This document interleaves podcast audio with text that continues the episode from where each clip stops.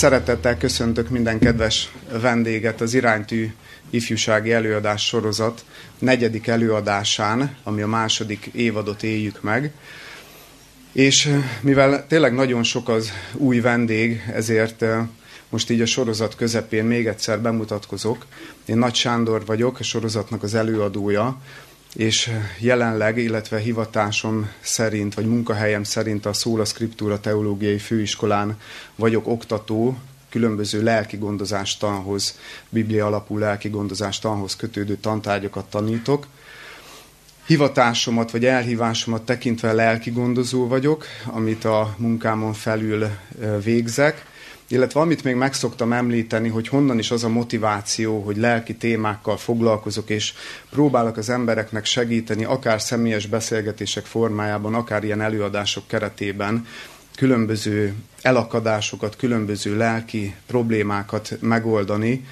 A motiváció onnan jön, hogy 14 évig jó magam is a drogoknak a fogságában éltem az életemet, nem csak a drogok mindenféle szenvedélybetegségem, meg függőségem volt, és a Jóisten engem megmentett ebből, és nagyon gyakori, amikor egy függő megszabadul, hogy elhívást vagy vágyat érez arra, hogy segítsen azokon, akik még esetleg benne vannak, vagy szenvednek és küszködnek. Nekem is ugyanez ez a motivációm, és ezért tartjuk ezt a sorozatot.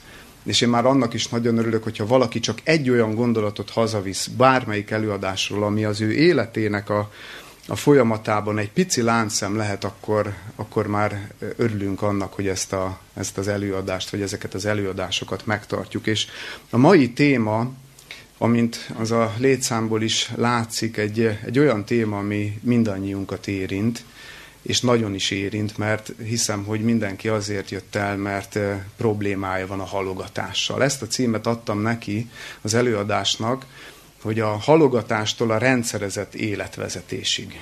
A halogatástól a rendszerezett életvezetésig, és miközben jártam utána a témának, és próbáltam összeszedni azokat a legfontosabb gondolatokat, amiket elétek akarok tárni, és majd a beszélgetésben esetleg még részletesebben elmélyülni benne, akkor jöttem rá, hogy ez egy sokkal nagyobb téma annál, nem mint hogy meg tudnánk ezt itt egy órás előadásban beszélni.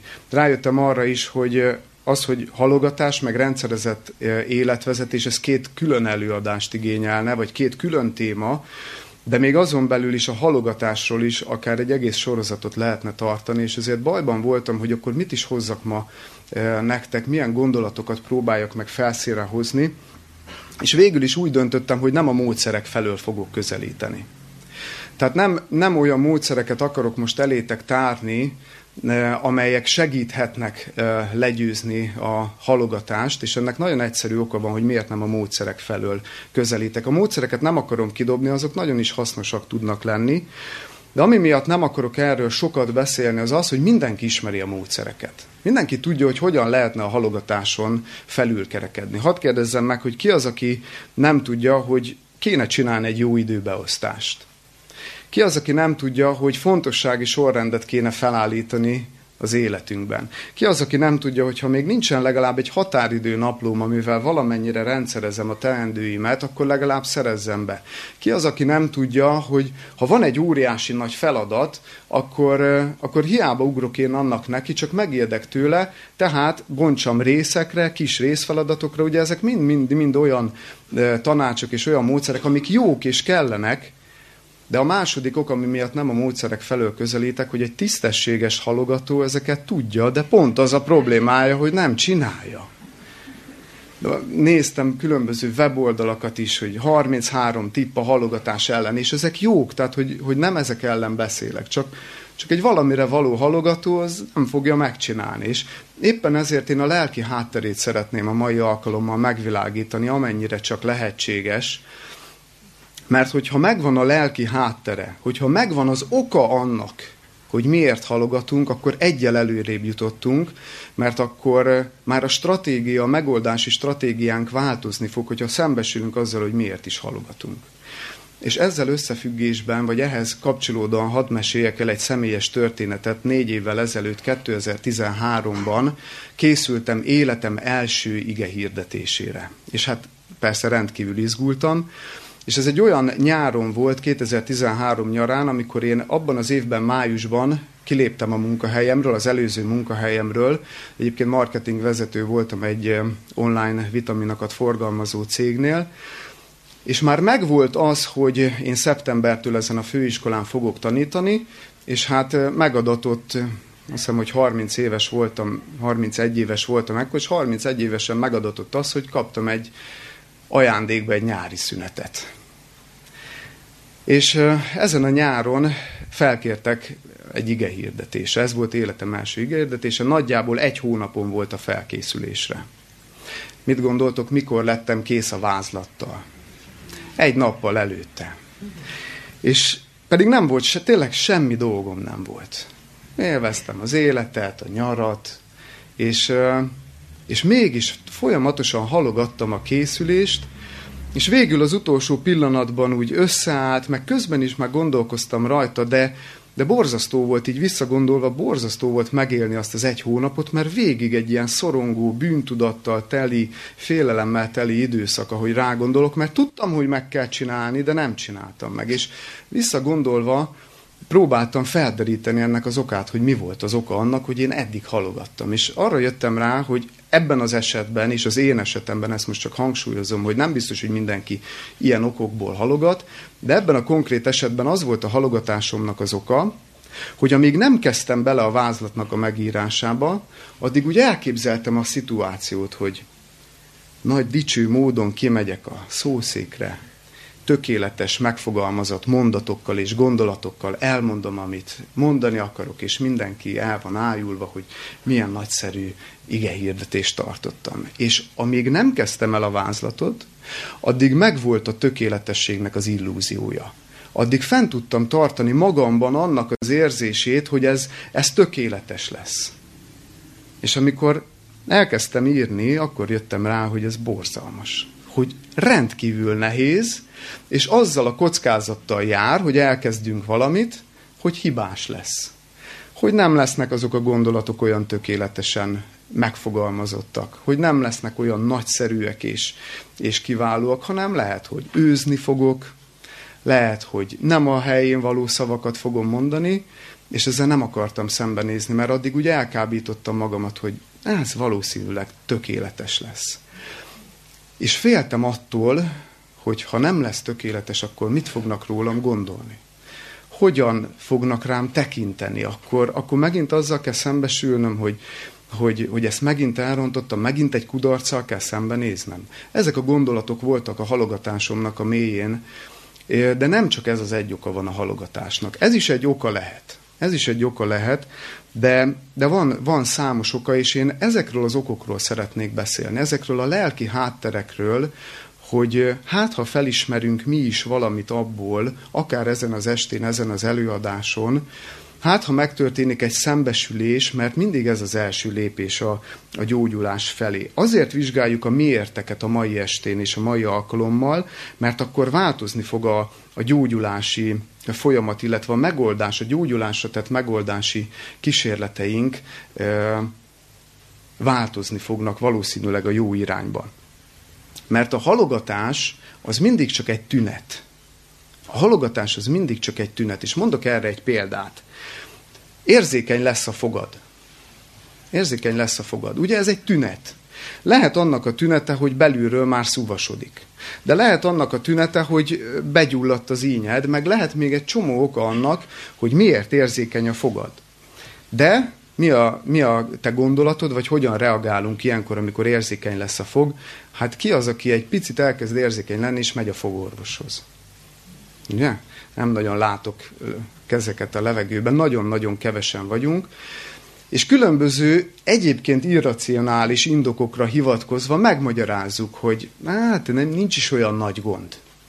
Nincs is itt olyan nagy gond, és lehet, hogy tényleg nincsen olyan nagy gond, de ha halogatom, akkor elég nagy gond lehet belőle. Meg honnan tudom, hogy milyen nagy gond van egyáltalán.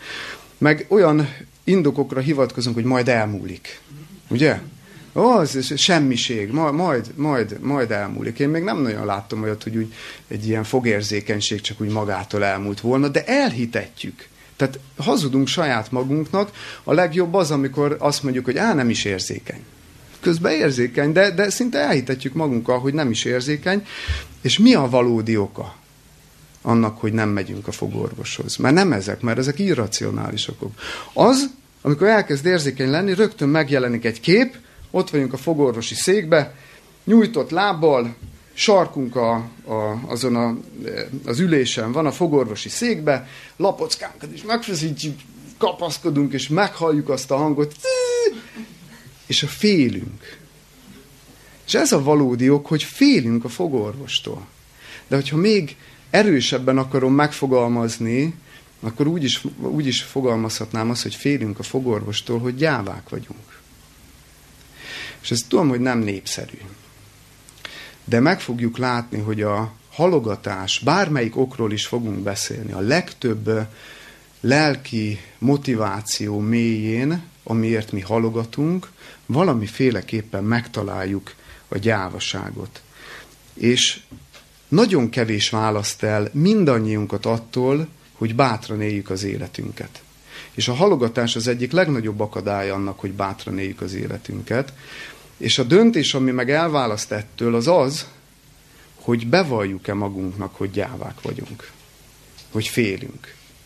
Én emlékszem arra, amikor megtörtént az életemben egy pár évvel ezelőtt az, hogy a legfélelmetesebb önvallomással kellett szembenéznem, azzal, hogy gyáva vagyok. Mert rendben, bevalljuk magunknak, hogy indulatosak vagyunk, mert azt úgy nem is nagyon tudjuk elrejtegetni. Meg bevallunk magunknak egy csomó mindent, hogy ilyenek vagyunk, meg olyanok vagyunk.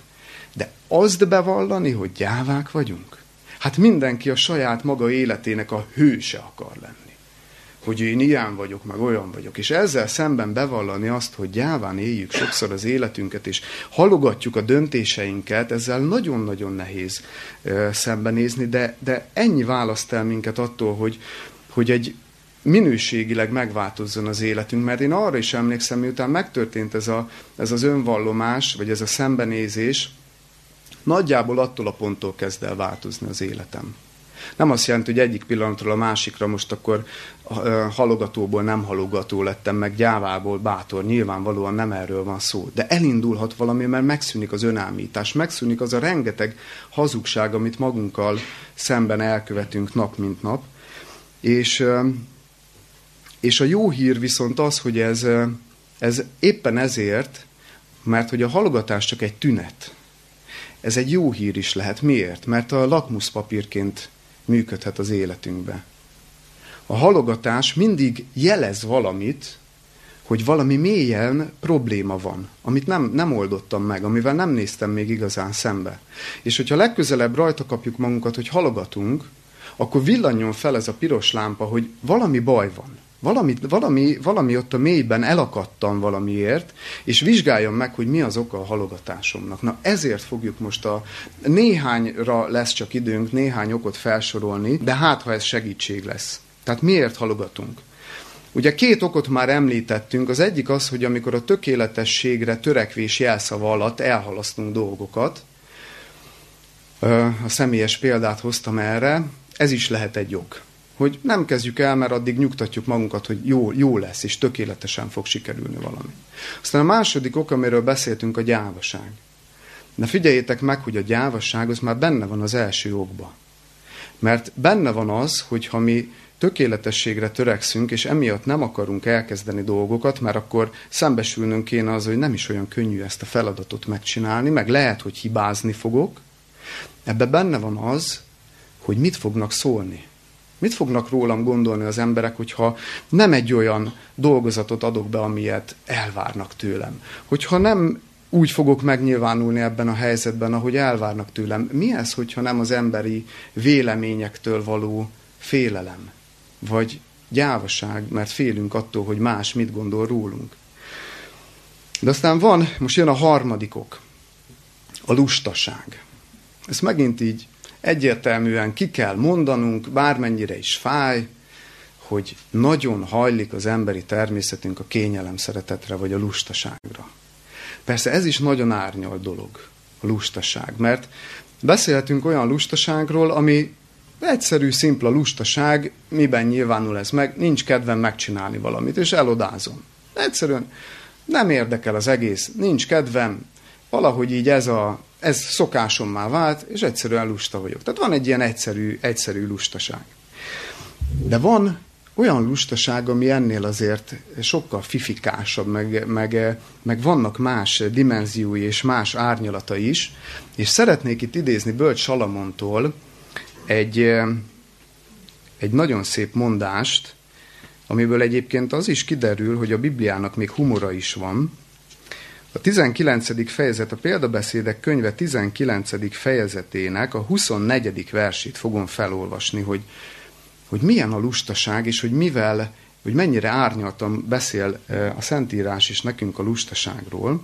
Példabeszédek 19.24. Bemártja a rest, ugye régies kifejezés, a lusta, az ő kezét a tálba, de már a szájához nem viszi vissza. Nem tudom, hogyha így megjelenik képként előttetek, hogy úgy lusta ember olyan, hogy belerakja a kezét a tálba, de már arra nem képes, vagy a kanalat, de már arra nem képes, hogy felemelje. Ugye a nagyon finom, intelligens humorról is tanúskodik ez, de ami nekünk sokkal fontosabb most ennél, hogy azon felül, hogy a lusta ember ilyen. De miről tanúskodik még nekünk ez? Hogy mi van még benne a lustaságban? Ez arról tanúskodik nekünk ez az ige, hogy a lusta ember nagyon sokszor elkezd valamit, de nem fejezi be. Odáig eljutunk, hogy belerakjuk a tálba a kezünket, de hogy végigvigyük a folyamatot, most értsétek jól ezt a példát, odáig már valamiért nem jutunk el. És nagyon érdekes, hogy figyeljétek meg akár a saját életeteket, akár a környezetetekben élőkét, hogy mennyire gyakori ez, hogy elkezdünk valamit, és aztán nem fejezzük be. Vagy összecsapjuk, vagy inkább el is toljuk az egészet. Elkezdünk valamit, és nem fejezzük be. Mi lehet ennek az oka? Az egyik oka, hogy félünk a kudarctól. Ezt az első okban, amit így a saját példámon keresztül világítottam meg, az emberek, és mi is rendkívül félünk a kudarctól, hogy sokszor azért nem fejezünk be valamit, mert akkor az kész lesz. És ha kész lesz, akkor ott van egy csomó lehetséges következmény, hogy az nem fog tetszeni másoknak. Nem fog tetszeni annak, akinek készítettem. Vagy saját magammal szemben is úgy viselkedtek, hogy ez nem jó, és nem akarok saját magammal rosszban lenni. A kudarctól való félelem az egyik oka, de ez olyan egyértelműbb, de van egy másik oka is. A sikertől való félelem. Nagyon sokszor azért halogatunk, és az van a lustaságunknak a mélyén, mert hogy félünk a sikertől. Miért? Mert a siker mindig, most a sikert azt ne olyan értelemben értsétek, hogy akkor most sok pénzem lesz, nagy autó. Tehát nem ilyen értelemben gondolok a sikerre, hanem olyan értelemben, hogy valamit elkezdtem és befejeztem. És az jó érzéssel tölt el, és volt egy feladat, amivel megbíztak, voltak benne problémák, megküzdöttem vele, és véghez vittem, és megoldottam egy problémát. És az egy sikerélmény. És félünk nagyon sokszor a sikertől. Félünk nagyon sokszor ezektől a sikerélményektől. Miért? Azért, mert a siker az mindig változással jár.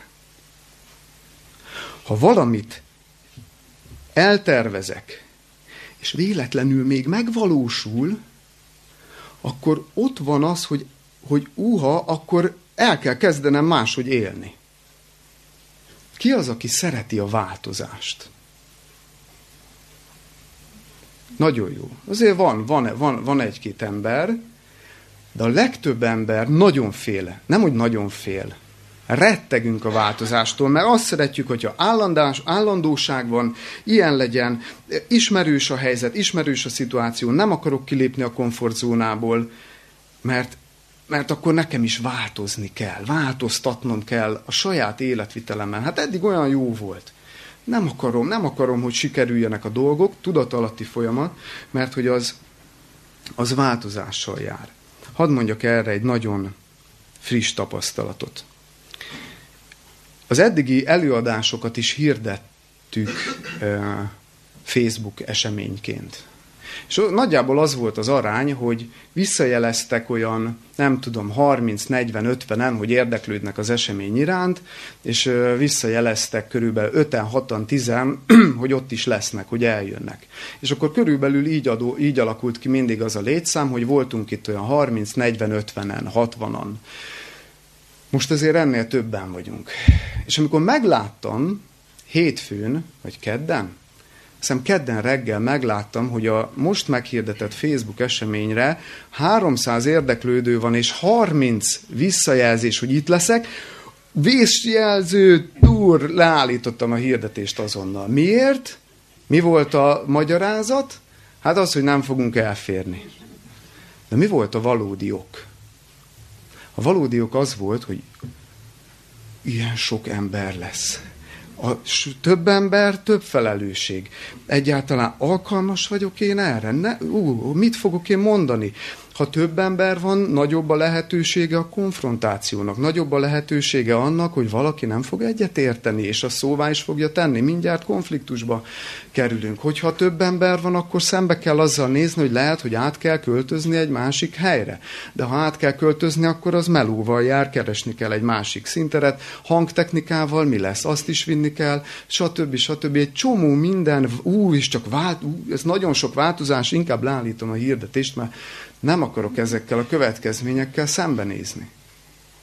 De amit mondtam a bevezetőben, hogyha csak egy ember, csak egy gondolatot visz haza egy ilyen előadásról, ami segít neki, hát akkor nem kéne minél több embernek hallania ezt az előadást? Nem azért, mert én olyan okos lennék, nehogy félreértse valaki, csak ami működött az én életemben, azt szívesen továbbadom másnak is. De nagyon-nagyon megijedtem ettől, és rögtön leállítottam a hirdetést. És utána jöttem rá, hogy valójában a siker, most megint értsétek jól, nem abban a világi értelemben, hogy akkor én most milyen sok embernek beszélhetek, mert abszolút nem motivál ez. De megijedtem ettől. És ez volt a valódi ok, hogy leállítottam a hirdetést, és aztán racionalizáltam ugye az egészet, hogy jó nekünk itt. Megszoktuk, meleg van, ismerjük a helyszínt, ismerjük már egymást, azért van egy mag, akik állandóan járnak ezekre az előadásokra, ismerjük egymás gondolatát, olyan ismerős. De az nagyon nem ismerős, hogyha nekünk innen el kell menni. És féltem. Remélem, hogy azért sor fog erre kerülni, és én is a halogatástól, mivel azonosítottam ezt. Egyébként érdekes, hogy persze volt bennem egy lelki küzdelem, de azért úgy nagyjából már elmúlt, és azt hiszem, hogy kész vagyok arra, hogy majd menjünk egy nagyobb helyre, hogyha úgy adódik. De emögött is lássátok meg lássuk meg, hogy végül is emögött is ott van a gyávaság, nem? Emögött is ott van a félelem. Olyan észrevétlenül, de ott lappang a mélyén. Aztán még mindig a lustaságnál tartunk, még mindig egy árnyalat. Van a lustaságnak egy nagyon jó barátja, a kifogásgyártás. Ezek így kéz a kézben járnak, lustaság, kifogásgyártás, így egymás mellett dudorásznak, és nagyon vígan elvannak. És hadd olvassak erre is, szintén ugyanúgy Bölcs Salamontól a 20. fejezet, ugyanúgy Példabeszédek könyve 20. fejezet 4. verséből egy igét, hogy milyen az, amikor a lustaság és a kifogás gyártás az úgy kéz a kézben jár. A hideg miatt nem szánta rest, aratni akar majd, de nincs mit. Ugye? Azért nem csinálom meg most ezt a dolgot, mert hideg van. Szeretném, hogyha meleg lenne bent a szobámba, de szelelnek a nyílászárók, arra már nem veszem a fáradtságot, hogy kicseréljem. Nem lesz bent sosem meleg. Meg most meleg van. Meg most fáj a fejem, meg számtalan, hát biztosan mindenki tudja, hogy számtalan kifogást mindig talál az ember, nem? Van olyan helyzet, amikor nem találunk kifogásokat? Nincs. Mindig vannak kifogások. És a lustaság és a kifogásgyártás így jár kéz a kézben, és tudjátok, ez egy döbbenetes lelki állapot egyébként.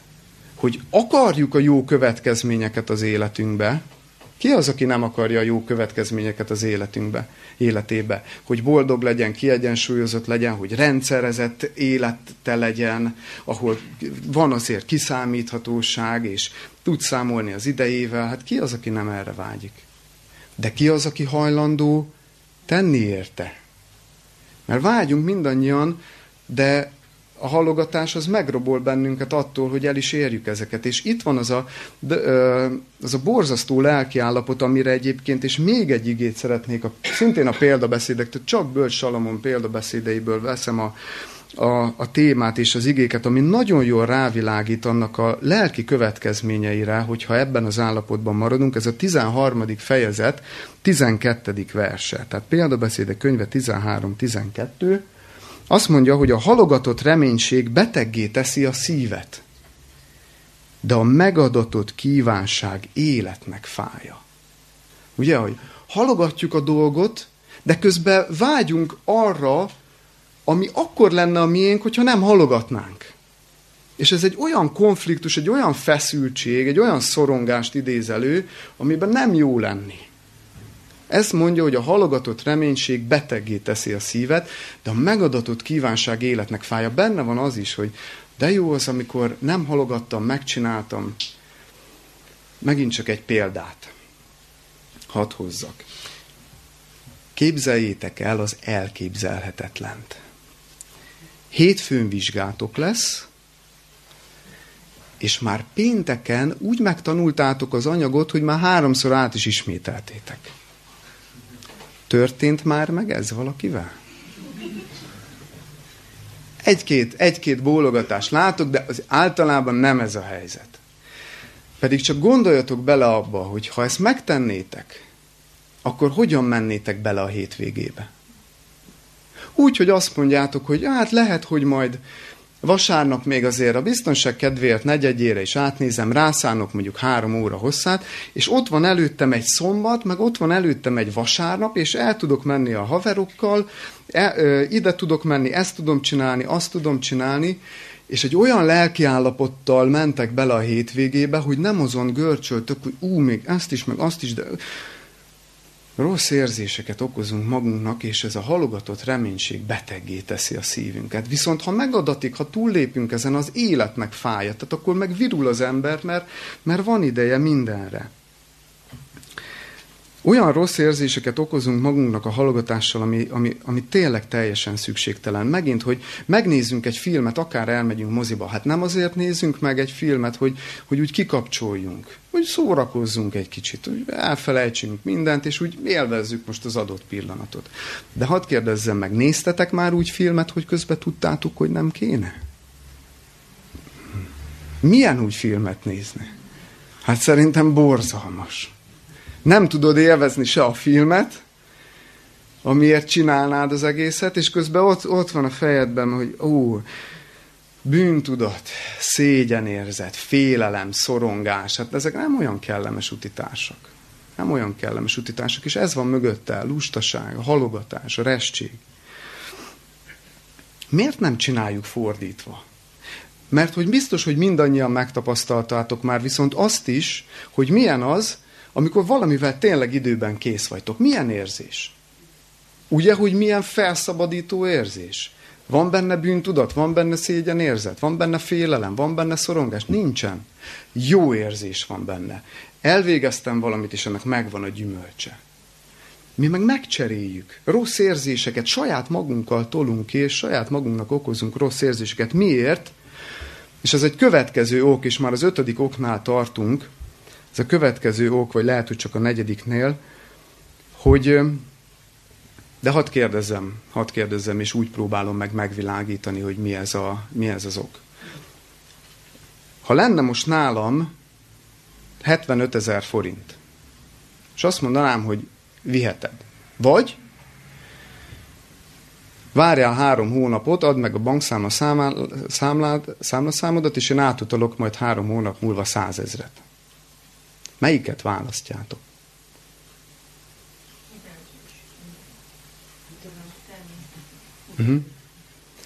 Persze, hogy?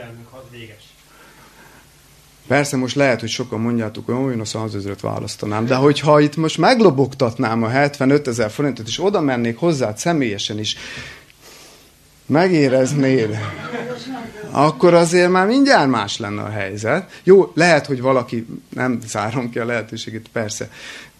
Mire akarok ezzel kiukadni? Hogy az emberek többsége úgy éli az életét, hogy az azonnali kielégülésnek a vágya, az azonnali sikerélmények miatt nem tud a hosszú távú előnyökkel számolni. És hogyha döntéshelyzetbe kerül, akkor inkább választjuk azt, hogy most azonnal, semmint az, hogy türelmesek legyek. Pedig azért úgy gondoljunk bele, hogy 3 hónapot várni 25 000 forintért.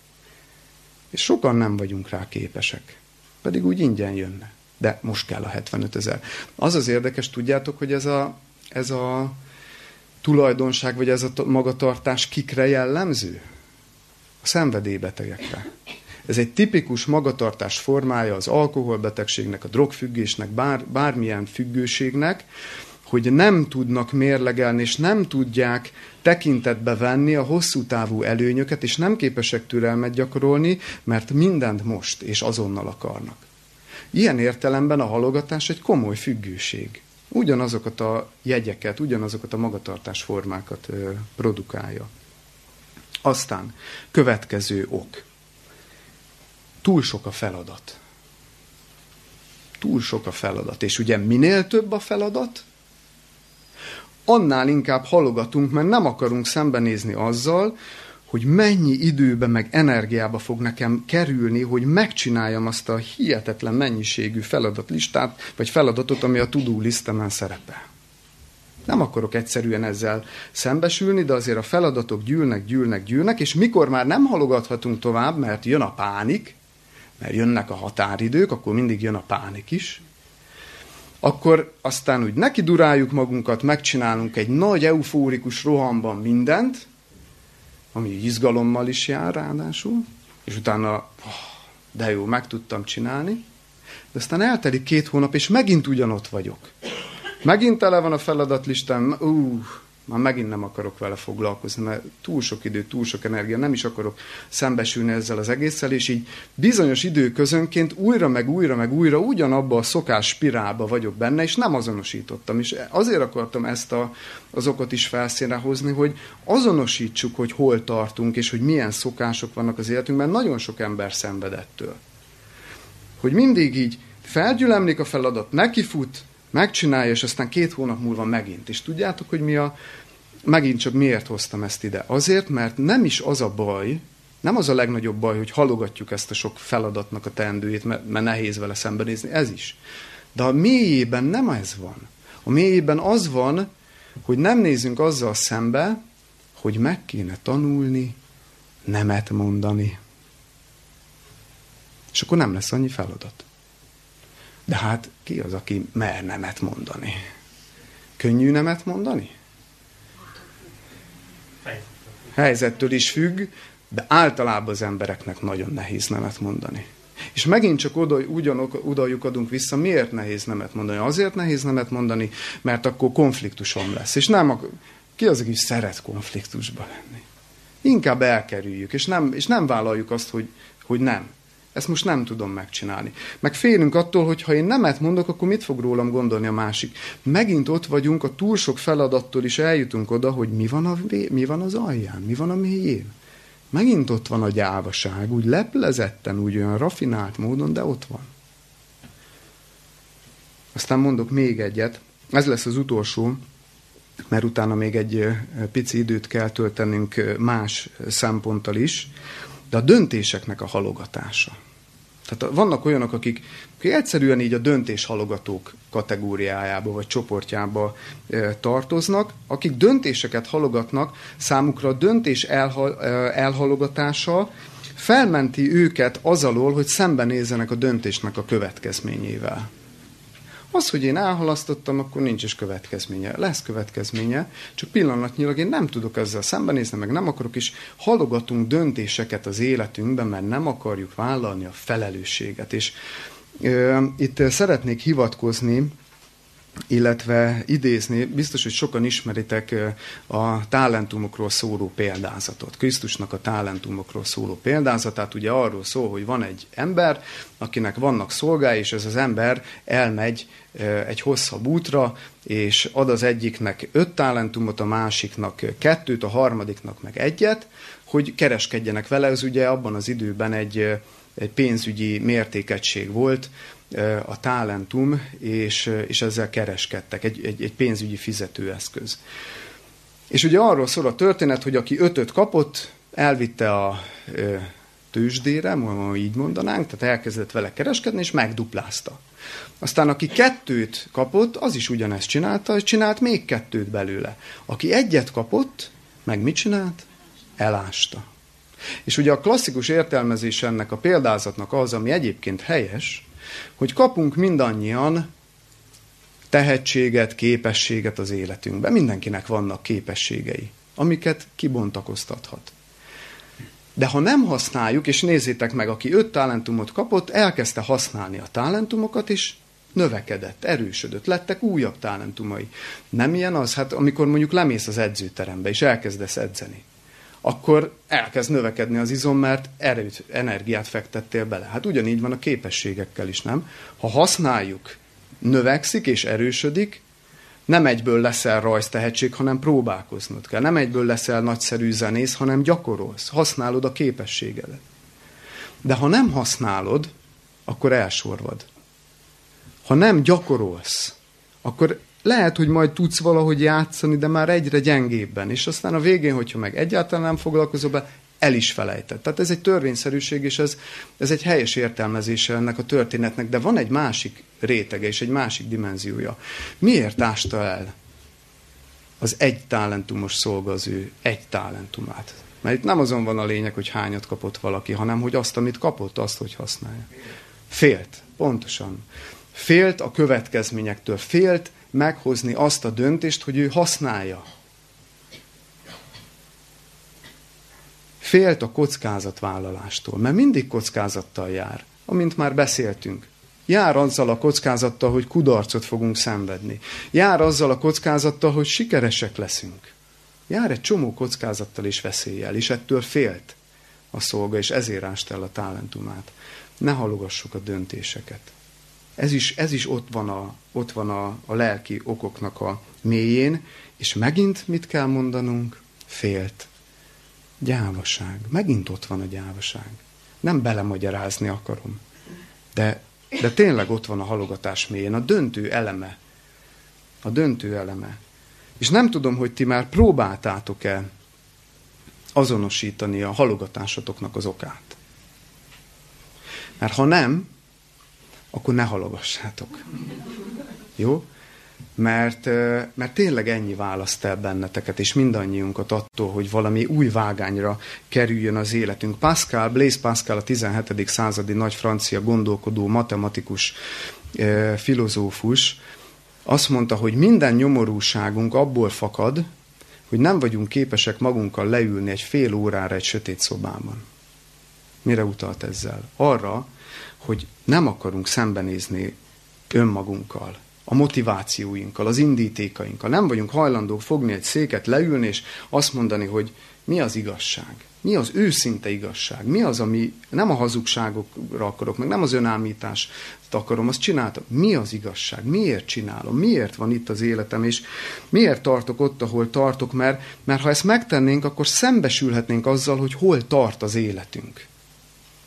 De hát pont ez a csapda benne, hogy nem akarunk szembesülni azzal, hogy hol tart az életünk, mert a lelkünk mélyén mindannyian tudjuk a választ erre.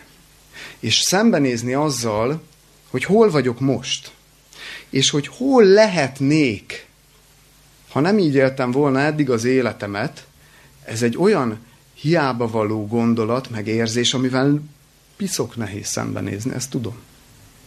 De nem kerülhetjük meg ezt a szembenézést. Nem kerülhetjük meg, vagy megkerülhetjük, csak akkor ne várjunk semmit az életünktől. Ne várjunk semmi jót. Emlékszem arra, egy jó pár évvel ezelőtt, amikor a 4-es, 6-os villamoson utaztam, és így fogtam a kapaszkodót, És így elevenen hasított belém ez a felismerés, hogy én most 28 évet kidobtam az életemből. Olyan borzalmas volt ez a dolog, mint hogyha egy ilyen nagy fekete lyukba néztem volna bele, amiben csak ridegség van, aminek nem látom az alját. Na körülbelül ehhez az érzéshez tudom hasonlítani, hogy milyen ezzel a hiába valósággal szembenézni, de nem szabad bedőlni ennek a félelemnek, és nem szabad bedőlni, hogy hiába valóság, mert azért ez is hazugság, nem kidobott idő. Volt benne egy csomó rossz dolog, igen. Kicserélném azt a 14 évet, amit a függőségeknek a hálójában sínylődtem. De mit tudok vele tenni? Ez van. Majd innen kapok egy új lapot, és ezen van a lényeg. Ez az, amit hangsúlyozni akartam, hogy tiszta lappal indulhatunk, de a tiszta lapot csak akkor kapjuk meg, ha végre nem hazudunk magunknak. Mert amíg hazudunk magunknak, hogy úgy nagyjából minden rendben van, addig nem tudok tiszta lappal indulni, mert a valóság azt mutatja, hogy egyébként semmi nincsen rendben, csak én állítottam magam, hogy nagyjából minden rendben van. Na ezért üljünk le magunkkal egy fél órára, egy sötét szobában, és ne halogassuk a szembenézést és a szembesülést. És most már azt gondolom, hogy mindannyian érzitek, hogy miért nem akartam a módszerek felől közelíteni, ugyanis nincsen egy egyetemes módszer arra, hogy hogyan győzhetünk a halogatáson. Nincs egyetemes módszer. Most itt felsoroltunk 5-6-7 okot, de még számtalan oka lehet, én most nem akarok ebben jobban elmélyedni. Ezt mindannyian személyes feladata mindenkinek, hogy megvizsgálja önmagát, hogy az én halogatásomnak vajon mi az oka. És ilyen értelemben nem is az a kérdés, hogy hogyan győzhetek a halogatáson, mert az csak egy tünet. Az olyan, mint a gyógyszer, hogy a tünetet eltünteti, hogyha azzal próbálok meg foglalkozni, de az okot nem szünteti meg. Hanem az a kérdés, hogy hogyan győzhetek a gyávaságon, hogyan győzhetek a lustaságon, hogyan győzhetek a félelmen.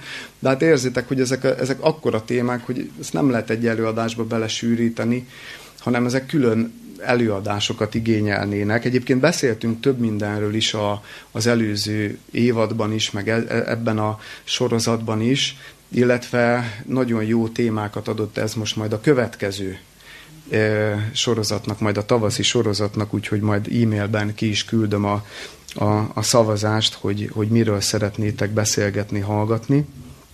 Szóval ezeknek mindegyike külön beszélgetést igényelni, úgyhogy ezért nem a módszerek felől akartam közelíteni, de egy-két szempontot még hadd emeljek ki, hogy vizsgáljuk meg éppen ezért az, hogy mi az, ami még akadályozza nekünk a szembenézést, a halogatásról való leszokást. És az első helyen azt említeném, hogy az egyik dolog, ami nagyon nehezíti azt, hogy azonosítsuk a mögöttes indítékokat, az, hogy sokszor nagyon rosszul gondolkozunk mi a halogatásról. És itt szeretnék két nagy elméletet ütköztetni. Ugyanis van két nagy eszme, ami egymással teljesen így szemben áll. Az egyik eszme az, hogy egyébként a halogatás az a zsenialitásnak a bölcsője. Szerintem biztos, hogy találkoztatok már olyan emberrel, akinek egyébként az élete romokban hevert, és nem tudott rendet tartani a szobájában, és káosz volt, de ő azt mondta, hogy ez a zseniknek a tulajdonsága, hogy ők a káoszban is eligazodnak. Hogy? Igen, a legtöbb esetben. Szóval, hogy de úgy azért az eszme és az a gondolkodásmód, ez úgy tartja magát nagyon sok embernél. Na most van a másik eszme, vagy a másik elgondolás, ami hát az énünknek sokkal kevésbé kívánatos gondolatot ad, sokkal kevésbé hízeleg az énünknek a másik elmélet, ez egyszerűen az, hogy el kell végezni a feladatot, és mondjuk rendet kell tartani a szobába. Hát itt nem lehetünk zsenik egy ilyen hozzáállással, legalábbis nem hitethetjük el magunknal. És nagyon sokszor ugye mire hivatkoznak azok, akik az első csoportba tartoznak? Kit hoznak fel példaként? Nagyon sokan hozzák fel példaként például Da Vincit. Ugye Da Vinciről pontosan tudjuk, hogy ő tényleg zseni volt, egy polihisztor, tényleg minden területen, amiben ő elmélyedt, valami korszakalkotót, maradandót alkotott, és nem tudom, hogy tudjátok-e például, 1503-ban kezdte el festeni a Mona Lisát, és 1519-ben nem sokkal a halála előtt fejezte be. És nem az egyetlen képe, amivel rengeteget csúszott, és nagyon sok ideig tartott neki megfesteni, és a kritikusai ugye mindig azt hányták a szemére, hogy ilyen különböző ilyen optikai kísérletekkel, meg mindenféle kísérletek, optikában egyébként nagyon szeretett elmélyedni Da Vinci, és hogy ezek miatt nem tudja befejezni a festményeit. Aztán mire hivatkozik a másik csoport? A flow élményre. Ugye ez is egy ismerős kifejezés, egy magyar származású Amerikában élő közgazdász, a Csíkszentmihályi Mihálynak az elmélete, hogy amikor csinálunk valamit, és úgy igazán elmélyedünk benne, akkor éljük át ezt a flow élményt. Amikor úgy minden könnyen megy, és gondoljatok bele, mert ez is azért ebben is van abszolút racionalitás, hogy tényleg mennyivel könnyebben megy valami, amikor nem csörög a telefon, nincs bekapcsolva a Facebook értesítő, meg semmi, hanem elmélyedtetek egy feladatba, és úgy benne vagytok, és úgy lendület. És hogy ebből nem szabad kimozdulni. Vagy a másik gondolat, ami ennek az eszmének a nagy gondolata, 100 000 féleképpen van megfogalmazva, a legalkalmasabb idő, micsoda? A most. Így van. A legalkalmasabb idő most, és ez tényleg nagyon sokféleképpen van. Na ez a két eszme áll szemben egymással, hogy akkor most halogassak, ne halogassak, mi legyen. És szerintem az a helyes következtetés, hogy valóban van olyan fajta halogatás, ami hasznos. Mert Da Vinci-nek az optikával folytatott kísérletei és meglátásai és elmélyedése segített abban, hogy megfesse a Mona Lisát.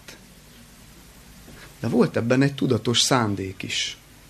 Mert az, ahogy a perspektívákat, hát ugye az az egyik legnagyobb csoda a Mona Lisában, hogy olyan perspektívát ad, ami tényleg zseniális. És az optikai kísérletek ebben segítették Da Vincit, hogy megfesse végül ezt a csodálatos festményt, de, és itt van egy nagy veszély, mert hogy ez valóban hasznos lehet olykor, és szükséges is, de a nagypályás halogatók, azok még ezt a gondolatot is önállításként használják.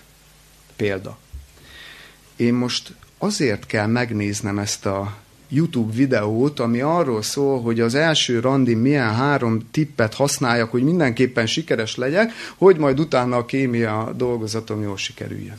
Tehát a nagypályás halogatók, azok simán felhasználják ezt ürügyként arra, hogy én most azért halogatok valamit, hogy aztán jobban tudjam csinálni azt, amit egyébként csinálnom kellene. És érzitek a kettő között, ott valahol az indítéknak a szintjén dől el a dolog. És tényleg valóban hasznos olykor, és még egy példát hadd hozzak a Szentírásból, hogy a Szentírás is ismeri ezt a jelenséget, és Lázárnak a feltámasztása történetet választottam, és most megkérdezzétek a hallogatás, hogy jön Lázár feltámasztása. Ugye ez a legnagyobb csoda volt, amit Krisztus az ő életében véghez vitt, hogy egy 4 napja halott embert feltámasztott. Tehát itt már nem volt semmilyen kifogás a farizősök részéről sem, hogy ez valami humbuk, mert azért egy 4 napos hulla az már bomlásnak indul.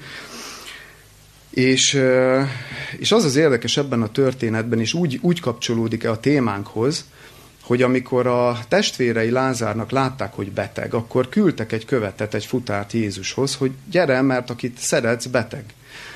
És Jézus még, amikor átadta a futár neki ezt az üzenetet, 2 napot még azon a helyen maradt, ahol volt. És ugye az út is 2 napot vett igénybe, mire aztán elindult és visszaért.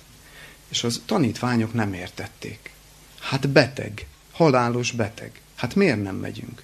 Ők ugye indultak volna rögtön. Hát valamit tenni kell. Hát gyerünk, akkor csináljunk. Látunk már csodáidat, gyerünk, akkor menjünk. És Krisztus látszólag halogatott. Tanítványok meg nem, mert ők meg mentek volna. Mi volt itt a lényeg? Vagy miért tette ezt Krisztus? Azért, Mert ő előre tudta, ugye, hogy mi fog történni, hogy ő fel fogja támasztani Lázárt a halálból, és egy olyan csodát tesz, ami döntő bizonyítéka lesz annak, hogy ő honnan jött, hogy ő valóban nem csak egy olyan messiás, mint amilyet a zsidók vártak, hogy majd a római iga alól felszabadítja őket, király lesz, és a földi paradicsom megérkezett. Hanem ő egy olyan messiás, aki más küldetésből jött a földre. Nem azért, hogy a földi elméletek és elgondolások, és az emberi elgondolások szerint töltse be a küldetését, hanem hogy megváltsa az embert. Nem a fizikai bajaiból, hanem a lelkiből, a bűnből. És hiába voltak ott a tanítványok mellette 3,5 évig, nem értették. Ott éltek Krisztus mellett, és nem értették, és Krisztus ezzel a cselekedetével a tanítványoknak akart egy nagy példát adni, hogy más szemszögöt adjon, egy más szempontot adjon az életükhöz, hogy magára másképp irányítsa a figyelmet. Ez volt az ok. És gondoljatok bele abba, hogy milyen az, amikor bele vagyunk gabajodva egy dologba. De tényleg, és nem találjuk a megoldást. Ott van egy nagy probléma, görcsölünk már rajta egy fél órája, egy órája, egy fél napja, és nem megy, de erőltetjük. Na, ilyenkor igenis hasznos, hogyha az ember félreteszi azt a feladatot, és valami más tevékenységbe fog. Ilyenkor nagyon hasznos tud lenni. Csak mondom, erre kell figyelni, hogy én most tényleg azért teszem félre, mert nem tudok vele mit kezdeni, és ki akarok kapcsolni, és egy picit le akarok ereszteni, hogy utána visszatérhessek és megoldjam, vagy pedig egyébként azt szeretném csinálni a leginkább, és ezt ilyen ürügyként használom fel. Tehát megint ugye az indítékok szintjén dől el a dolog. Mi van még, ami hátráltat bennünket a halogatásról való leszokásban? Nem segít ez a modern világ. Nem segít.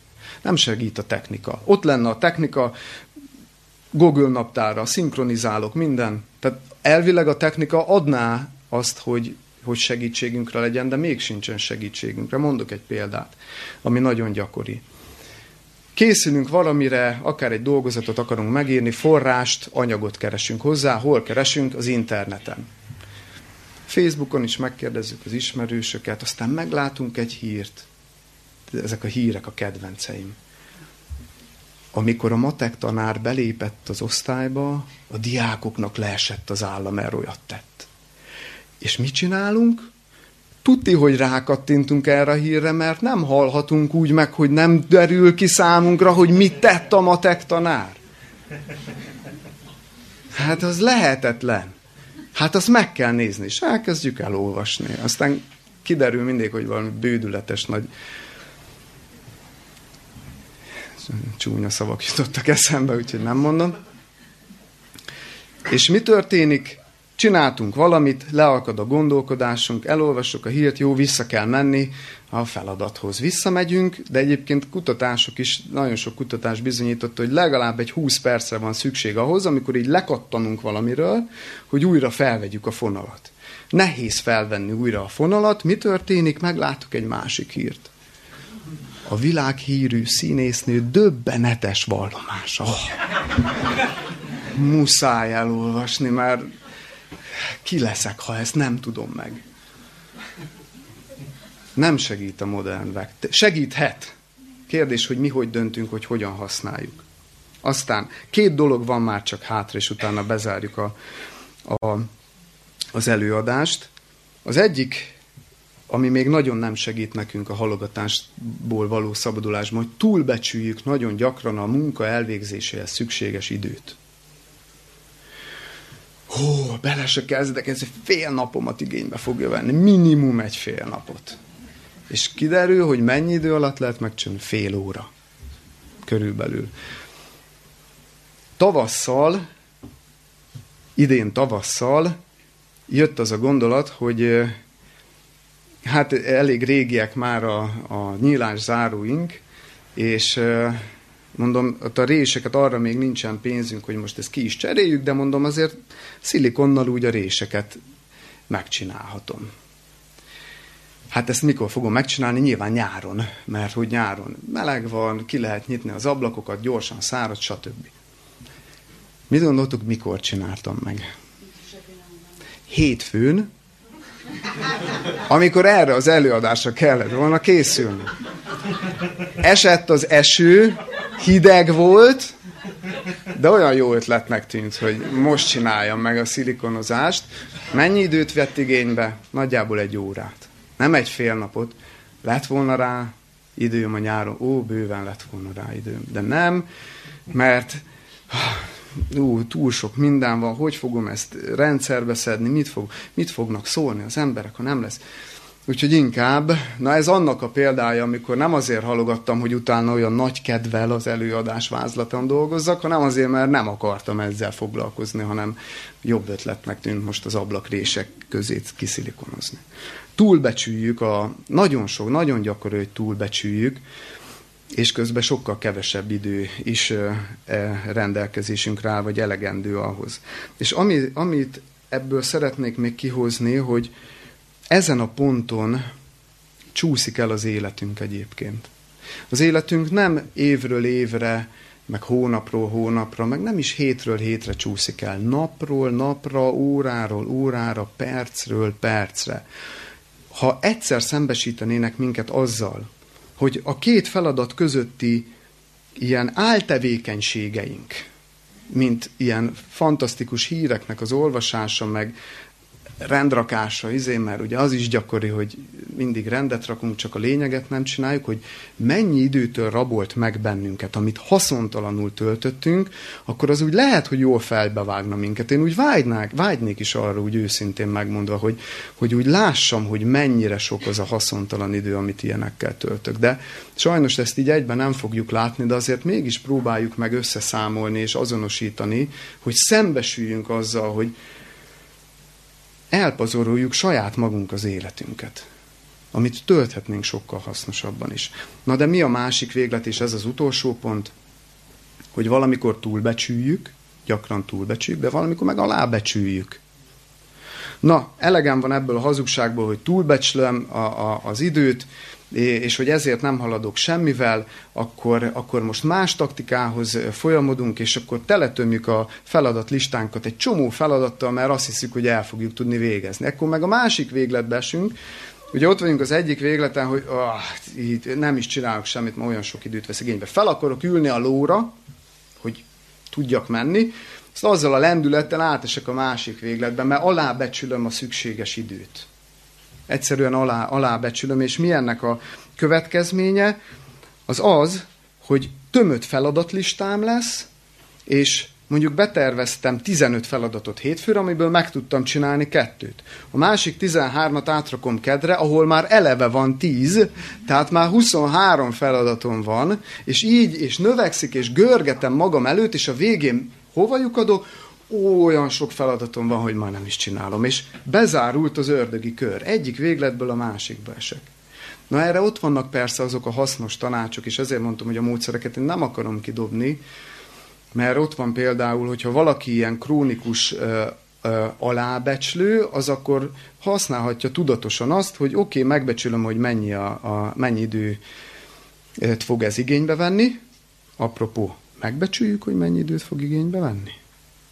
Sokszor nem is becsüljük meg. Nem vagyunk annyira tudatosak, valljuk be. De ha megtesszük, akkor van az a trükk, hogy szorozzuk meg 2-vel.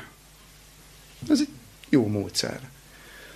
Vagy hogyha alábecsüljük, és már rajta kaptuk magunkat, hogy ez nem így van, akkor juttassuk eszünkbe ezt a dolgot, és akkor vágjunk bele. Tehát a módszereket nem akarjuk kidobni, mert hasznosak, de ennél fontosabb, vagy legalábbis én most azt választottam, hogy inkább a lelki háttérre és a lelki okokra próbálnék meg egy pici fényt deríteni, és én azt gondolom, hogy ennek az egész témának a felszínét, azt megkapargattuk most egy kicsit. Nagyon sok mindenről még beszélni lehetne, amire most nincsen idő, de én remélem, hogy ez a kis felszín megkapargatás is elég volt arra, hogy már csak egy gondolatot, hogyha hazavisztek, és használjátok, akkor jobbá válik majd az életetek, vagy egy új vágányra kerül, vagy elindultok valami új felé, és hogyha ezt elérte ez az előadás, akkor én már nagyon örülök.